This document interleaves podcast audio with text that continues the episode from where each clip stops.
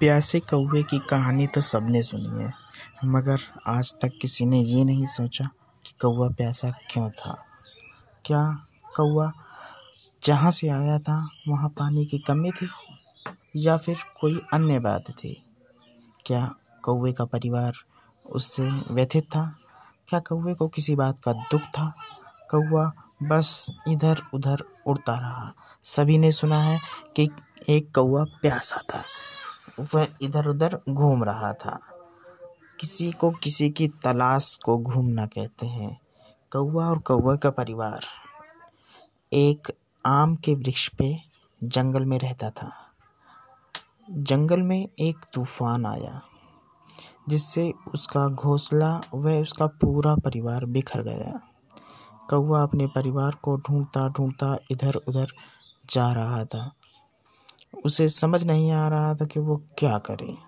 जब तूफ़ान शांत होता है, उसके बाद की तन्हाई का मौसम था। कौआ इधर उधर पता नहीं क्या क्या मन में विचार लाते हुए भटक रहा था। अंत में वह एक बगीचे में पहुँचा था। बगीचे में वह अपने परिवार की तलाश में पहुँचा था। उसकी आँखों में आँसू थे। उसने प्यास के मारे उसका गला सूख रहा था। उसे लग रहा था क्या उसका परिवार नहीं मिलेगा तो वह जीकर क्या करेगा? वह मरना चाहता था, मगर कौए ने सोचा, अगर वह मर जाएगा तो अपने परिवार को कैसे ढूंढेगा?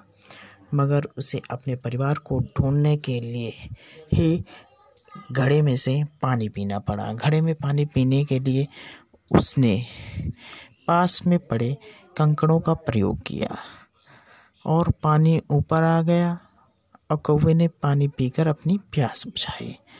इस कहानी के एक भाग में हमने कौवे की चतुराई का प्रयोग किया।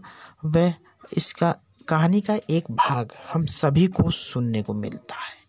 मगर कहानी कुछ और भी थी।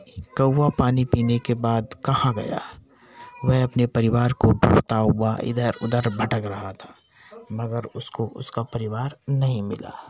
अंत में जाकर उस कौवे ने आत्महत्या कर ली थी। प्यासी कौवे की कहानी का अंत ये था।